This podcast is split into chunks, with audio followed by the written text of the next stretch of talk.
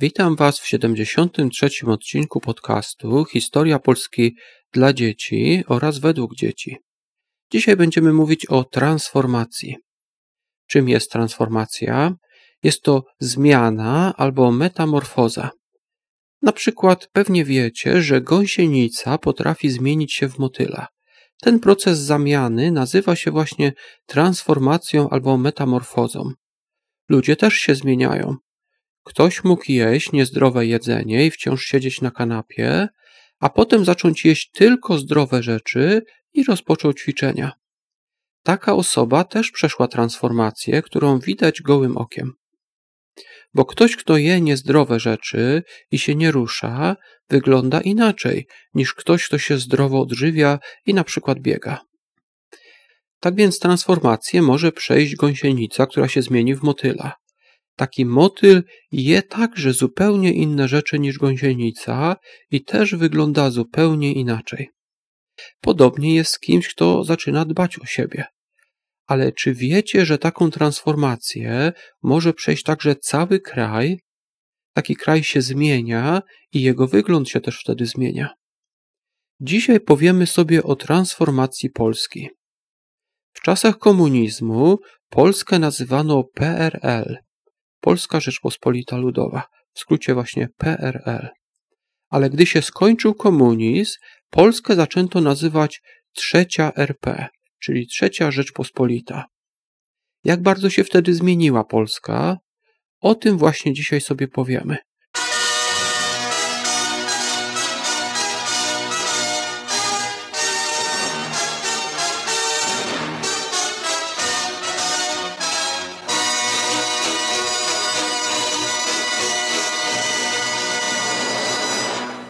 Powiemy o tym, co się stało, gdy Polska przeszła transformację z PRL do trzeciej RP.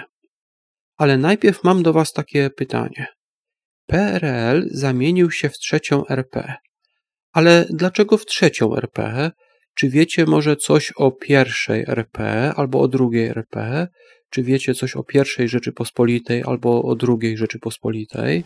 Czyli pierwsza Rzeczpospolita było, byli królowie, a druga Rzeczpospolita to było od XVIII do początku wojny. Polska przed zaborami, czyli w czasach, kiedy rządzili w niej królowie, to właśnie jest pierwsza Rzeczpospolita, albo w skrócie pierwsza RP. Później, w czasach zaborów, nie było Polski przez 123 lata. Gdy więc w 1918 roku Polska powstała na nowo, nazywano ją drugą Rzeczypospolitą, albo krótko drugą RP. Później przyszła wojna, druga wojna światowa, a po wojnie komuniści, którzy zrobili w Polsce PRL, czyli Polską Rzeczpospolitą Ludową. Gdy więc się skończył PRL, powstała trzecia RP, która trwa aż do dzisiaj.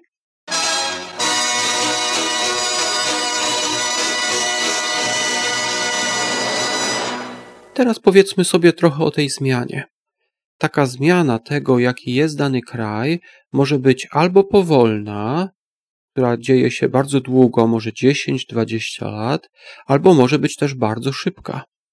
Taką szybką przemianę jakiegoś kraju, tego jaki on jest, taką szybką przemianę, taką szybką zmianę nazywa się rewolucją. Niestety podczas takiej szybkiej zmiany, czyli rewolucji, ginie bardzo dużo ludzi.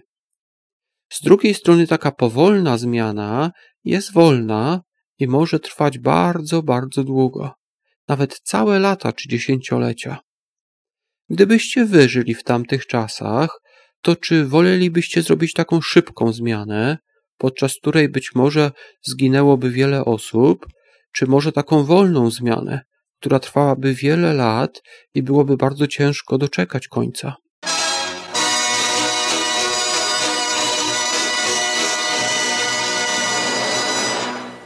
A jak się żyło w czasach, gdy w Polsce był komunizm?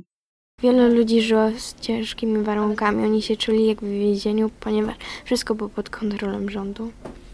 W czasach, kiedy w Polsce rządzili komuniści, było bardzo ciężko. Ludzie wtedy na przykład nie mogli mówić tego, co chcieli, nie mogli wyjeżdżać za granicę, była ogromna bieda i ogólnie ludziom nie podobały się tamte czasy. Dlatego oni właśnie chcieli zmiany.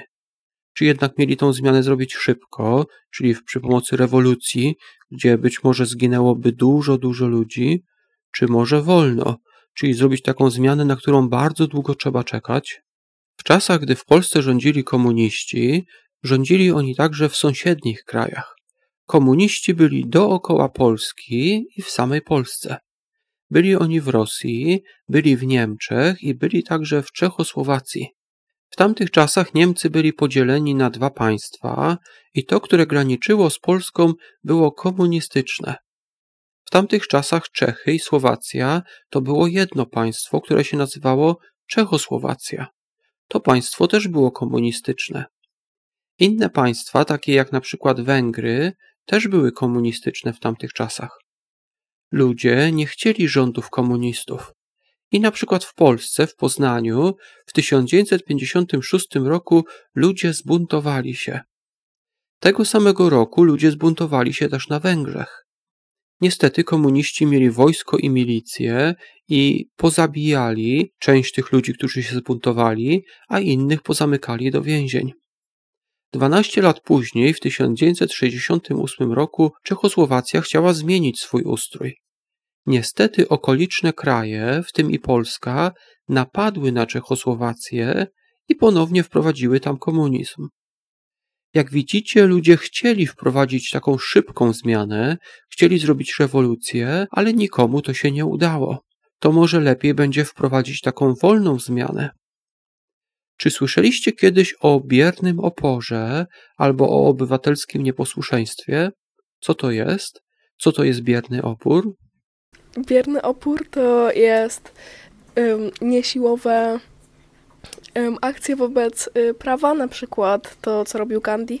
Bierny opór polega na tym, że ludzie sprzeciwiają się władzy, ale robią to bez przemocy. Taką metodę stosował właśnie Gandhi w Indiach, Mandela w RPA albo Martin Luther King w USA.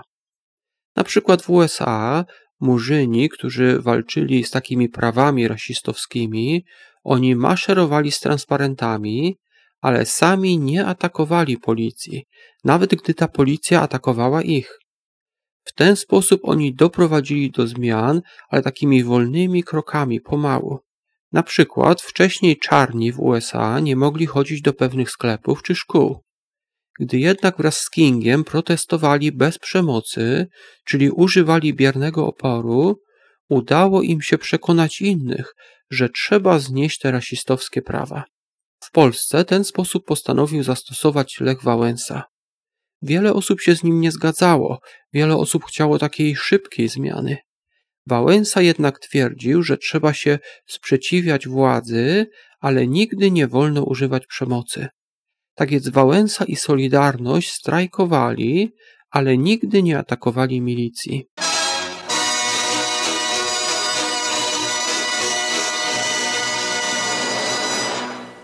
Doszło do takiego momentu, że w Polsce strajkowało tyle ludzi, że komuniści nie mogli już sobie poradzić, nie mogli już rządzić. Pamiętacie jednak, co się stało w Czechosłowacji w 1968 roku? Ludzie w tym kraju chcieli wprowadzić zmiany, ale okoliczne kraje na nich napadły. Teraz Polska, większość Polaków chciała wprowadzić takie zmiany, ale czy nie napadną ich sąsiednie kraje? Czyli czy na Polskę nie napadną komunistyczne Niemcy, Czechosłowacja i Rosja? Generał Jaruzelski, który był jednym z komunistów, wprowadził stan wojenny, czyli pozamykał Solidarność, na przykład Wałęsę w więzieniach i nie pozwolił strajkować. Powiedział, że wprowadzenie stanu wojennego to było mniejsze zło. Chodziło mu o to, że wybrał zrobienie stanu wojennego, co było złe, aby nie zdarzyło się coś gorszego, czyli napaść innych państw. A co wy myślicie o tym?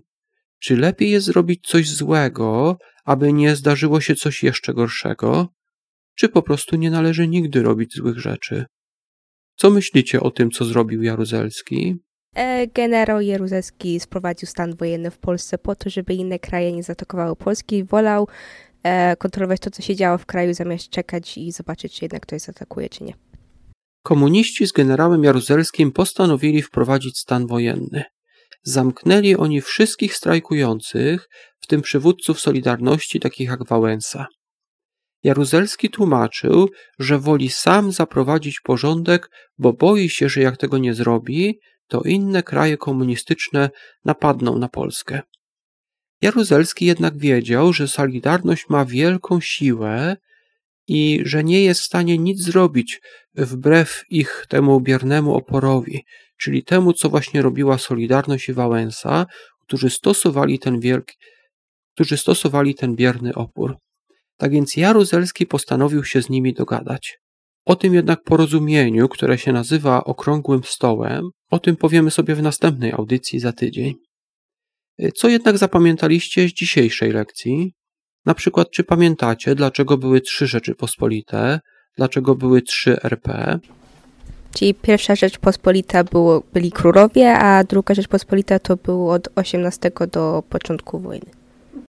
Pierwsza RP była w czasach królów, potem były rozbiory, po nich powstała druga RP, potem wybuchła druga wojna światowa, w Polsce rządzili wtedy Niemcy, po wojnie przyszli komuniści i Związek Radziecki.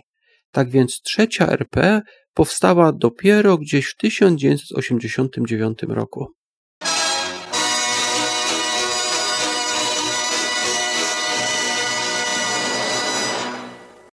A czy pamiętacie, co to jest bierny opór i kto go stosował w przeszłości?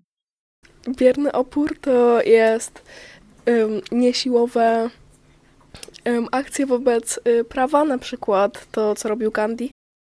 Bierny opór to jest sprzeciwianie się władzy, ale bez użycia przemocy. Za tego, który to wymyślił, uznaje się Gandiego w Indiach.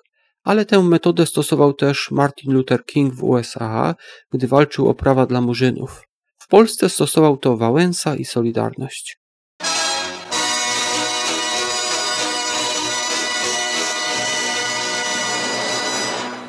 Jak generał Jaruzelski tłumaczył, dlaczego zrobił stan wojenny? E, generał Jaruzelski sprowadził stan wojenny w Polsce po to, żeby inne kraje nie zaatakowały Polski i wolał kontrolować to, co się działo w kraju, zamiast czekać i zobaczyć, czy jednak ktoś zaatakuje, czy nie. Jaruzelski mówił, że gdyby nie zrobił stanu wojennego, to inne kraje napadłyby na Polskę. Jaruzelski tłumaczył, że wprawdzie stan wojenny był zły, ale było to mniejsze zło.